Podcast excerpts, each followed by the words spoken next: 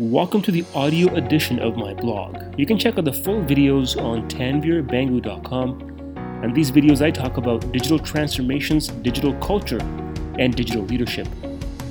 All right, here we go for today's episode. Let's get started.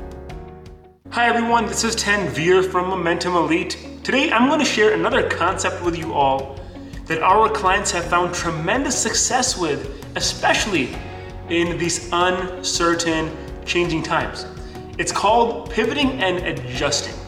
Now, what does it mean? Pivoting and adjusting simply means the ability for your team, your business, for your entire organization to move and do something different without losing speed or effectiveness. That's the key.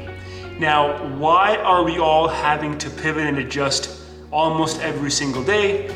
It's because of disruption many years ago, 15, 20 years ago, a lot of tech companies were built with nimbleness, with ability to adjust with speed in mind.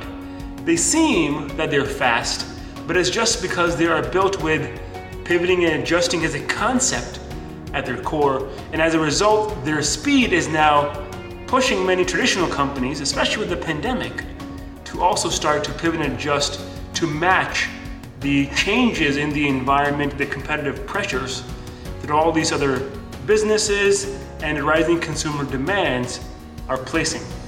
So, how do you pivot and adjust? How do you adjust and how do you move with speed is something I will be discussing in the next video as part of this video series.